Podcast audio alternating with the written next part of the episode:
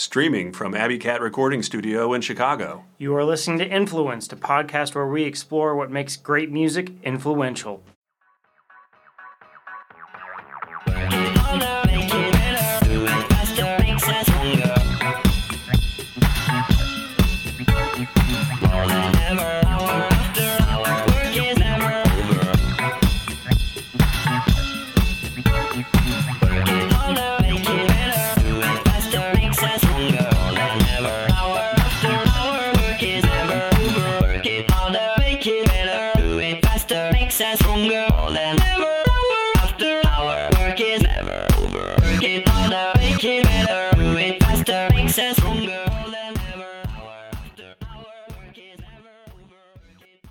All right, welcome to Influenced. My name is Blake Sokoloff, I'm Robert Dean. and this is the second season of Influence. For this episode, we're covering the French icons, potentially the biggest French music act of all time, Daft Punk. And one one of the biggest uh, vocal, uh, duels of, of, of all time. They got their start in the late 80s when Guy Manuel de Cristo and Thomas Bangalter, excuse my uh, French name pronunciation if I got those wrong, but um, they, they met when they were around 15, 16, 17 in secondary school in France um, in, in, I think, 87 and kind of immediately like hit it off in terms of just like liking a lot of the same music. A lot of their early influences they feel like are like like they were definitely like kids of the 80s when they were growing up. They were kind of like, "Oh, I don't know if all this disco stuff is super cool because Mhm. of course when you're whenever you're growing up, you never think that kind of stuff is cool." So they were a little bit more into like some of the more rock and early kind of what would become kind of the early alternative music like bands like 10cc and of Mhm. course like the the um they loved this this the late 60s and early 70s music with like Brian Wilson and the Beach Boys and of course the Beatles and things like that. Uh, they actually formed their first band with a third member who actually ended up going on to be one of become one of the founding members of the kind of indie rock band Phoenix, also a- another big French musical export as well. But that first band was called Darling after the Beach Boys song, and they only I think they only really made a few recordings. If you look the, if you look up their band Darling Daft Punk members online, you can find a few early recordings of the band on YouTube. They actually got signed to um, the record label run by the kind of early 90s, late 80s kind of experimental alternative rock band Stereolab, who also kind of were an early rock band that flirted with some electronic influence and things like that. But they were really inspired at that time by a lot of that like mid 70s rock bands that took a lot of kind of that electronic influence. So now kind of as an example of that sound, I want to play 10cc's I'm Not in Love off their 1975 album The Original Soundtrack and you can really hear that kind of beginning influence of some electronic production and and heavy heavy synthesizers and drum machine use kind of creeping into what was otherwise a very acoustic based instrumentation at the time in the mid 70s. So here's 10cc I'm not in love. Big boys don't cry. Big boys don't cry.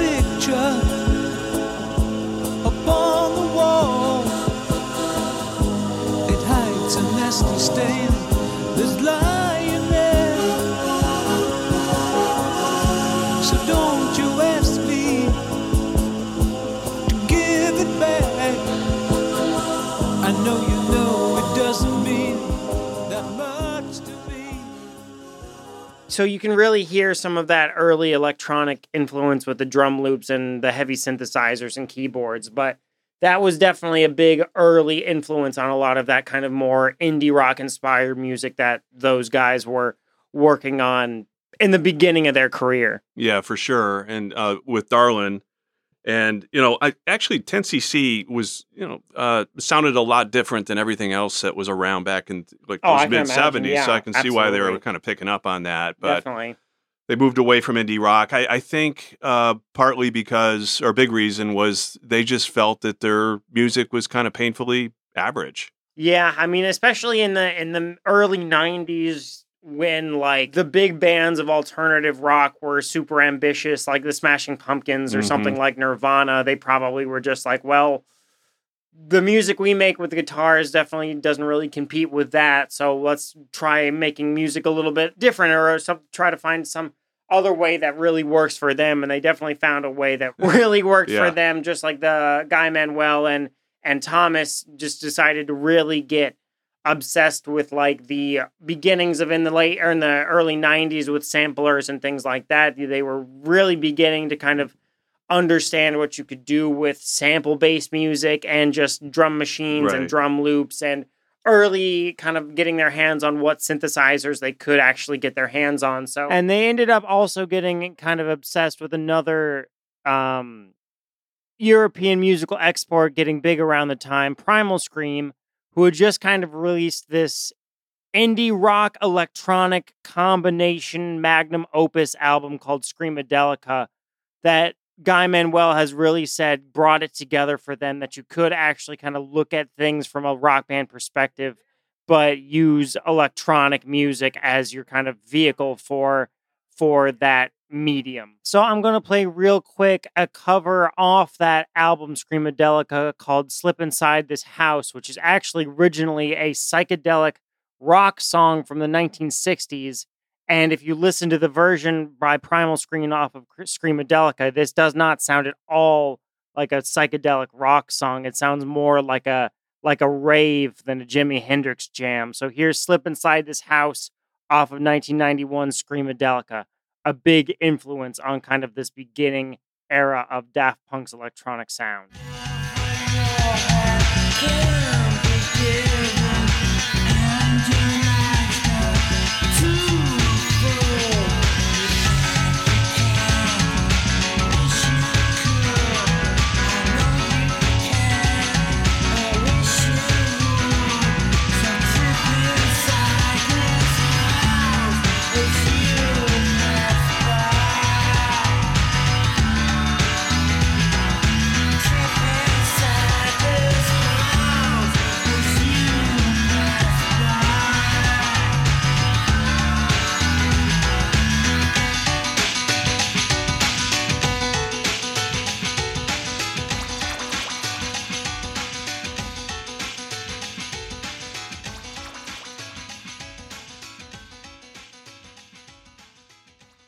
So that kind of electronic rock hybrid is definitely what Daft Punk were thinking a lot about as they kind of switched their priorities to a more electronic mindset. By like 1994, 95, uh, shortly after the um, 93 breakup of Darlin, they they had some songs uh, kind of already together and they were actually starting to kind of play some raves with some of their early singles like Da Funk uh, is kind of their earliest single that really started to make some waves in kind of the rave sphere and things like that, which all culminated in them getting signed to, at the time, one of the major labels, Virgin Records. Right. And then they very quickly got their um, debut album together called Homework, released in 1997. And I'm going to play their biggest hit off of that album, just titled Around the World, here in just a second. But they really wanted to kind of make an homage to a lot of their favorite Chicago and Detroit and New York house producers that they had really been inspired by. So they Mhm. really wanted to kind of make a house music opus with homework.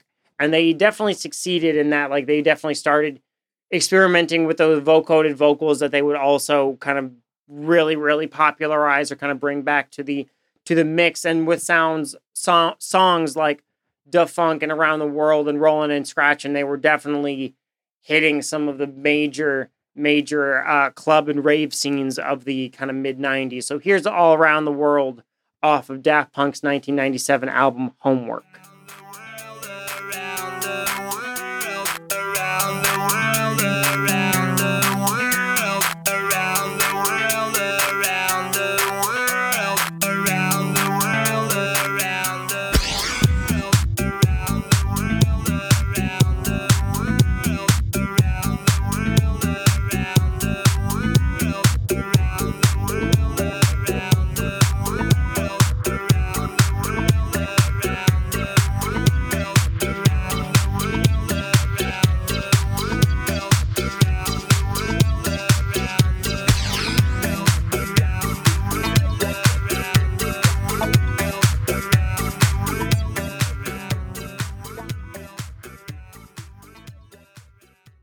Yeah, another pretty cool thing about that first album, Homework, is um, they had a song on there called Teachers, Definitely. where they they literally reference a lot of their major influences, uh, you know, people who influenced them. Absolutely. I the mean, the whole the whole song is just essentially just them listing names and some of their favorite Yeah, musicians. just kind of paying, you know, paying back or you know, a little homage back oh, to you know people like Brian Wilson and George Clinton, Dr. Dre, even Ray Davies is Yeah, mentioned. so absolutely. pretty cool. one thing that Daft Punk has kind of always been really good about is like kind of paying homage to the music and the the sounds that came before them and um kind of I think that's one of the things that they've done so well is like one of the reasons that made their electronic music so easy to digest to a lot of people that didn't necessarily listen to electronic music like a lot of rock rock kids and and pop music fanatics and things like that is like a lot of the music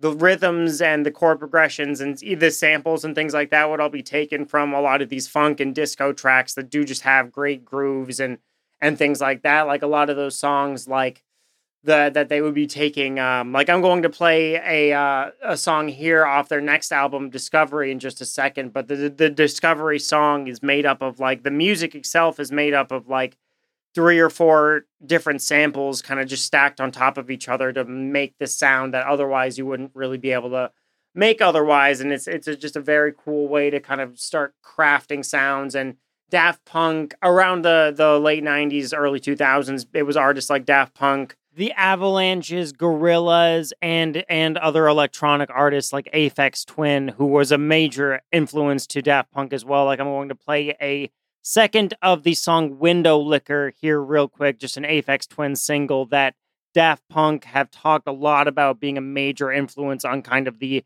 sound expansion they wanted to chase with their 2001 Discovery album. So here's Windowlicker by Aphex Twin, real quick, from 1999.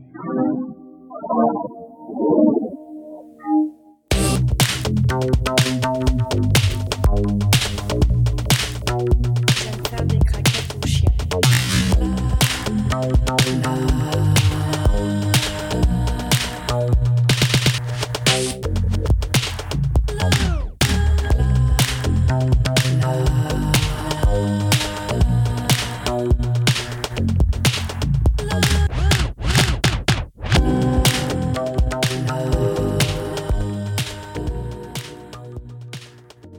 And they were all I'm, I'm sure inspiring each other as well but they were really just taking this version of of electronic music and really just refining it for the kind of coming kind of coming couple decades. So and and on Daft Punk's next album Discovery they really just decided they wanted to kind of make not just a house album because because Homework is a great album but it is very much like a house music album hmm in the sense that every song is very hard hitting and very repetitive and and things like that. So they wanted to kind of open things up a little bit more and get a little bit more synth pop oriented and just like bring in some some more instruments that weren't just a couple synthesizers and drum machines like they have Wurlitzers and other electronic keyboards kind of popping up on some of these songs on Discovery and they were just also beginning to bring in a few other collaborators like on on multiple songs on Discovery, the producer, a, a kind of Chicago house producer that had been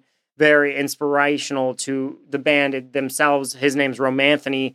He features on a number of songs, and he features on the lead vocal of "One More Time," the song I'm going to play in just a second here.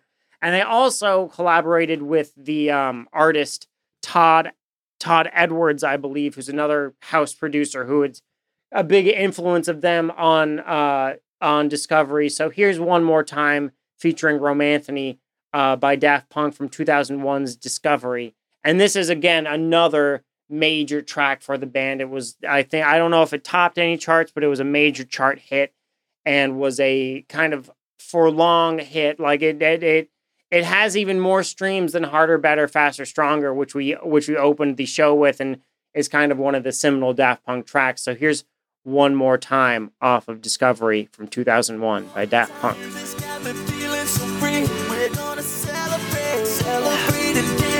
free. One more time, this got me feeling so free. We're gonna celebrate, celebrate and dance so free. One more time, this got me feeling so free. We're gonna celebrate, celebrate and dance so free. One more time, this got me feeling so free. We're gonna celebrate, celebrate and dance so free.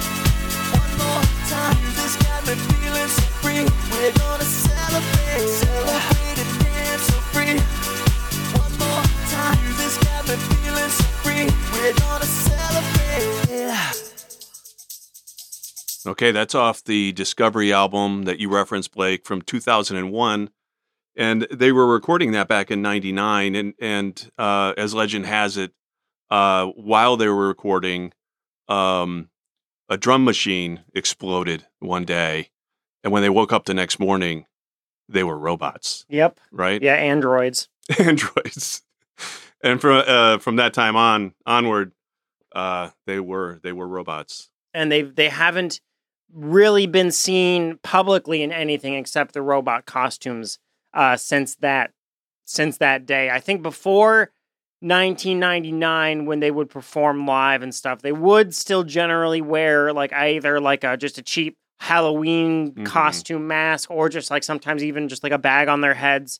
So that, but after 1999 and for all the Discovery appearances, and s- since then, they've been uh, the the androids that we that we've come to know. And after Discovery was kind of the first time that they really went on any sort of tour. They really started like playing like they had played some kind of raves and things like that Mhm. prior prior to that, but they really started kind of ramping up the amount of things that they were doing, which sort of led to them kind of wanting to take things back to a more minimalist and even uh, like something a little bit more approaching what they would feel like would be like a like a rock band putting on a show Mm-hmm. uh, which was what they were kind of eventually kind of chasing after for their next album which would become 2005's human after all which um It kind of kind of mixed reviews on that. yeah, one, it right? unsor- uh, unfortunately got sort of mixed reviews. I'm going to play the track Robot Rock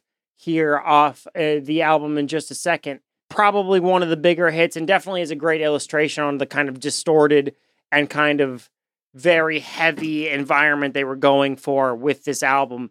But this album was made in, I think, under two months. I think it was about five or six weeks that they spent recording Human After All. So Mm. it was definitely a kind of response to the genre encasing album that they wanted to make with Discovery. They wanted to kind of do almost the opposite of that and kind of make something a little bit more focused sound wise and a little bit again more what more felt like a, a quote unquote live band playing electronic music.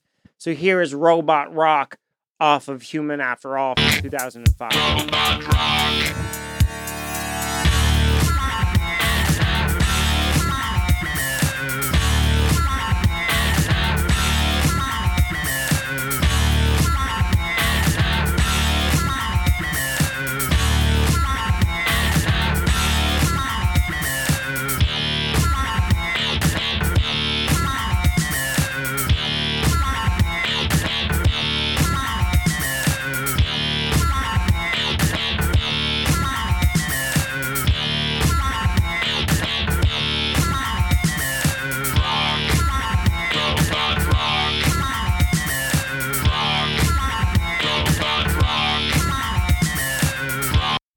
After releasing uh, Human After All in 2005, uh, Daft Punk toured like relentlessly in 06 and 07 on this Alive tour, which um, won over just throngs of, of fans. Oh, absolutely. I mean, it was one of the most successful tours of the kind of 2006, 2007 uh, festival and tour season. They had one of the most famous, probably Coachella headline sets off of the Alive tour, where they had like a whole pyramid and they were playing in like a situation with their robot costumes the whole time. And this kind of Alive 2007 set that they put together was pretty famous for kind of reintroducing a lot of people to these songs from Human After All that a lot of people initially kind of disregarded because mm-hmm. they were like, oh, it's just Daft Punk messing with guitars and things like that, which they really hadn't done before with actually making, you know, live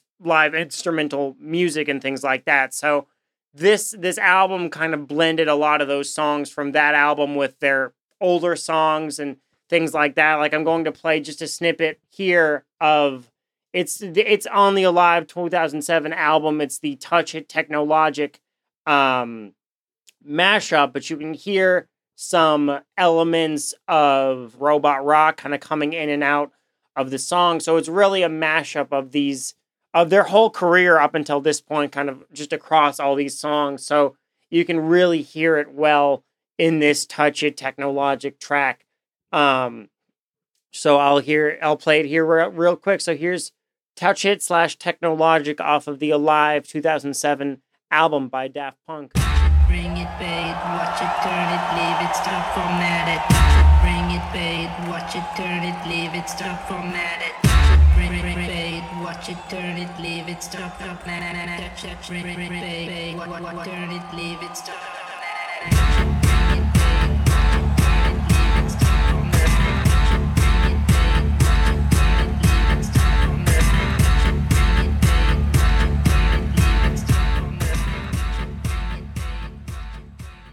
Yeah, and that that album, Alive 2007, won a Grammy Award for Best Electronic Dance Album, and and really, uh, it really um, that tour and that album just won over fans in North America big time. Oh, absolutely. And I do think that album and that cult just tour in general really cemented them as kind of one of the artists in the sort of upper echelon of of kind of pop and electronic music, which is Mhm. definitely one of the reasons they were kind of able to kind of bring this next opportunity together. And they actually were were in kind of for the 2000 between 2008 to 2000 about 10 they were working pretty heavily on the um, Disney remake and reboot of the uh, the Tron movies. They actually were kind of the official soundtrack artists for. They created the whole soundtrack for the rebooted Tron. And I'm going to play just a quick snippet of one of the tracks, just Derezzed one of the more popular tracks off of this Tron uh, Legacy soundtrack. When the movie actually came out, the movie itself ended up kind of getting sort of middling reviews, Mm. but the um, the general consensus was it was a great Daft Punk music video.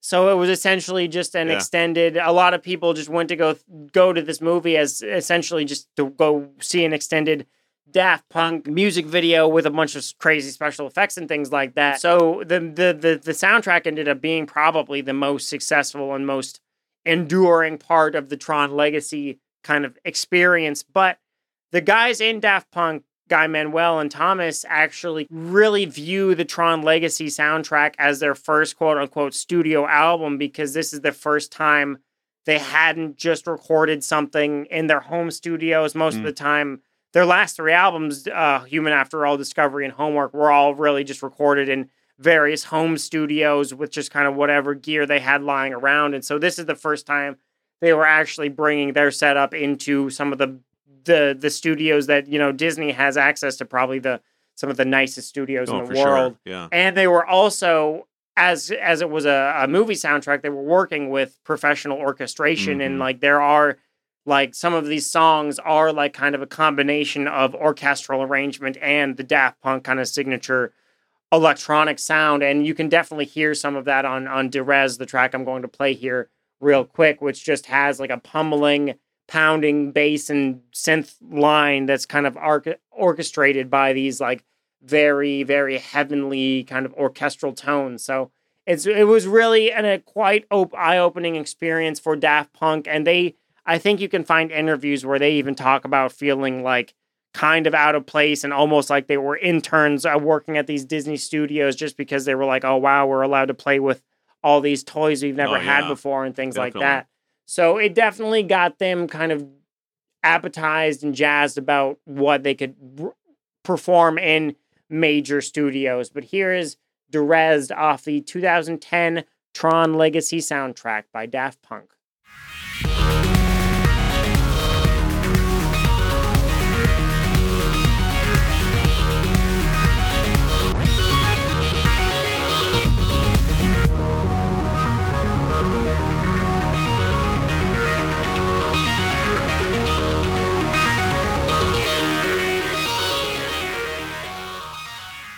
Right, nice. Yeah, and you can really hear that like obviously it's still that heavy, intense electronic music that Daft Punk is known for, but it's just got a much more hi-fi and kind of high-end sound now that they've really had that opportunity to get into some of the biggest and best studios in the world. Oh yeah, and you know, as they started then after that, uh, beginning to work on what would become their fourth and final album, um, Random Access Memories. Um, Definitely. they really wanted uh, to take their sound, uh, and you'll you'll describe this better than me, but in a in a direction that sort of think uh, West Coast, you know, um, popular West Coast uh, music from call it the seventies. Oh, definitely. Doobie Brothers, uh, Fleetwood Mac, bands like that that were yeah. just really, um, really big hits back in those days. Oh, absolutely. And I think they even mentioned, I think you can even find uh, uh, an interview where Guy Manuel talks about wanting to almost make an Eagles record that's a Daft Punk album or whatever. So Right. we're here,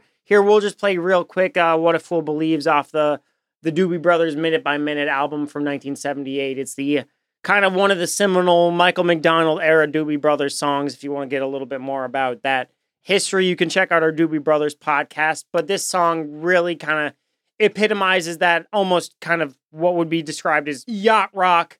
I feel like, and it definitely is like a a very low key, laid back, uh, but still really groovy style of music that Daft Punk was really inspired by in the kind of looking into what they would want to make for random access memory. So here's What a Fool Believes off of the 1978 Minute by Minute album written by Michael McDonald for the Doobie Brothers.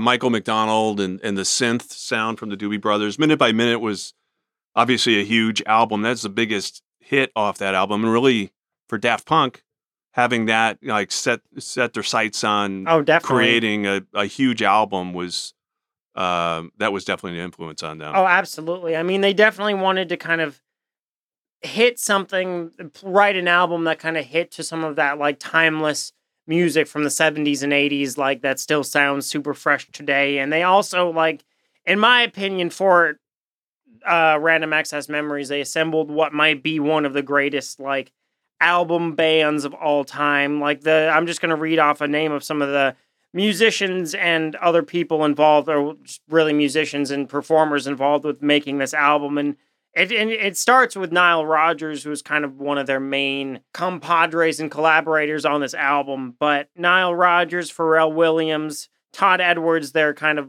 uh, one of their general collaborators on their their past albums. The the iconic Giorgio Moroder, the producer, the soul singer Paul Williams, and then uh, some of the most iconic session players across kind of the music industry, like Paul Jackson Jr., who played on Thriller, and of course Omar Hakim from The Weather Report. Mhm. Uh, just like an absolute crazy number of musicians, and that's not, definitely not even everyone. That's not even half the musicians who played on Random Access Memories. You also have Animal Collective artists like Panda, Panda Bear and and Julian Casablancas from The Strokes popping up. So it's a, kind of an insane list of collaborators on this album, but they were really trying to make like a a timeless kind of album that like one of the things that they really kind of relied on in their past albums was just like tons and tons of technology and kind of making some of the most modern music you could make at the time Mhm. with samplers and and hundreds of synths and things like that. And they kind of wanted to draw there's there's interviews or you can find where they they talk about wanting to kind of for this album make an album where the technology kind of hid under the music instead of being all over on top of the music. Like they limited themselves to just a couple synthesizers on the this album that they kind of were their their their most trusted synthesizers and things. Not to say there aren't a lot of electronic uh, elements and things like that on the album, but Mm. they were they were limiting themselves into what they would actually bring. They wouldn't be like, okay, we're going to bring every synthesizer on the planet to this this album, they wanted to kind of let some of the songs breathe and Mhm. and they were still using technology in the way that like some of these songs they talk about this the song touch off of the uh, random access memories album having something like 200 tracks on it which of course in the Hmm. 70s you were limited to maybe 60 tracks if you had a great console so you couldn't really do something like 200 tracks on a song in, in the 70s or 80s but that's that's what they mean by wanting to kind of use technology to continue to to make the music they want to make but not use so much technology that they're they're overloading the music or anything. So I'm going to play "Lose Yourself to Dance" featuring Nile Rodgers and Pharrell Williams off of uh, Random Access Memories. Kind of one of the most one of the biggest singles and one of the most kind of standout tracks of the album. And the the groove and guitar rhythm of this this track is amazing. And Nile Rodgers is definitely just playing his toes off. So here's "Lose Yourself to Dance." featuring Pharrell Williams and Nile Rodgers from the 2013 Random Access Memories.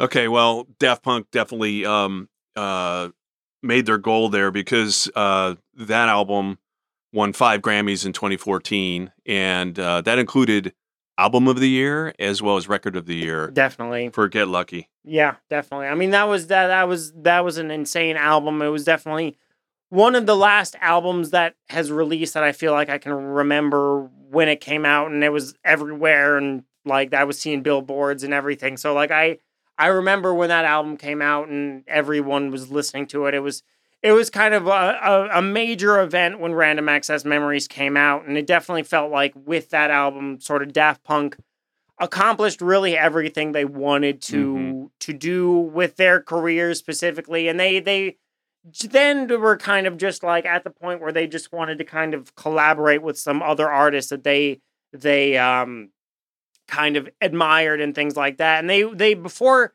kind of in the years kind of before random access memories when they were kind of really becoming kind of a mainstay in the pop culture kind of lexicon they were starting to kind of get sampled by other artists themselves obviously they Mhm. were major samplers and so it's kind of a, a nice precedent to see Daft Punk actually getting sampled by some artists but obviously Kanye West uh, with his song Stronger made a very he essentially sampled harder better faster stronger as the um, kind of the hook for his song Stronger. And then Busta Rhymes, um, they actually use part of Busta Rhymes' version of Touch It in the um, Technologic um, Alive 2007 remix that we we played just a bit ago. But Busta Rhymes also utilized a very heavy sample of the Daft Punk song Technologic. But after the release of Random Access Memories and kind of the victory lap, so to speak, they went Mhm. on just like uh, promoting that that with the Grammys and everything like that. They were very in demand as kind of probably one of, if not some of the most in demand producers in the music industry, which led to them producing like at least four or five songs off of Kanye West's 2013 2014 album Yeezus, which was kind of one of his bigger and most experimental works at that time and then they ended up producing another a couple art songs from the uh, electronic pop and indie rock band Parcels as well, and uh, working with a number of. Uh, they actually also ended up producing a song from Pharrell Williams' uh, hip hop group Nerd as well. So they were working with some of their collaborators and things like that. But then their most successful collaboration and production work definitely came with in 2016. They worked with The Weeknd on his uh, album Starboy, and they produced both kind of the two main singles of the album, which is I Feel It Coming, which I'm going to play here in just a second, and the title track, um, which actually is one of the most streamed songs on Spotify. It has almost 2 billion streams, the song Wow. Starboy, um, which I believe hit, I think the song Starboy hit number one which might have actually been Daft Punk's only number one in their career. It was their it was Um, number one song. Yeah, yeah. So Starboy was Daft Punk's kind of uh, final outing as an as a featured artist, as a collaborative artist, as as uh, both Starboy and I feel it coming list Daft Punk as performing artists along with the Weeknd, but they were also the uh, producers of the album as well. So I'll play I'll feel it coming here real quick off of the uh, Weeknd's 2016 Starboy album, which is really the last major release from the band Daft Punk. So here's I Feel It Coming from 2016.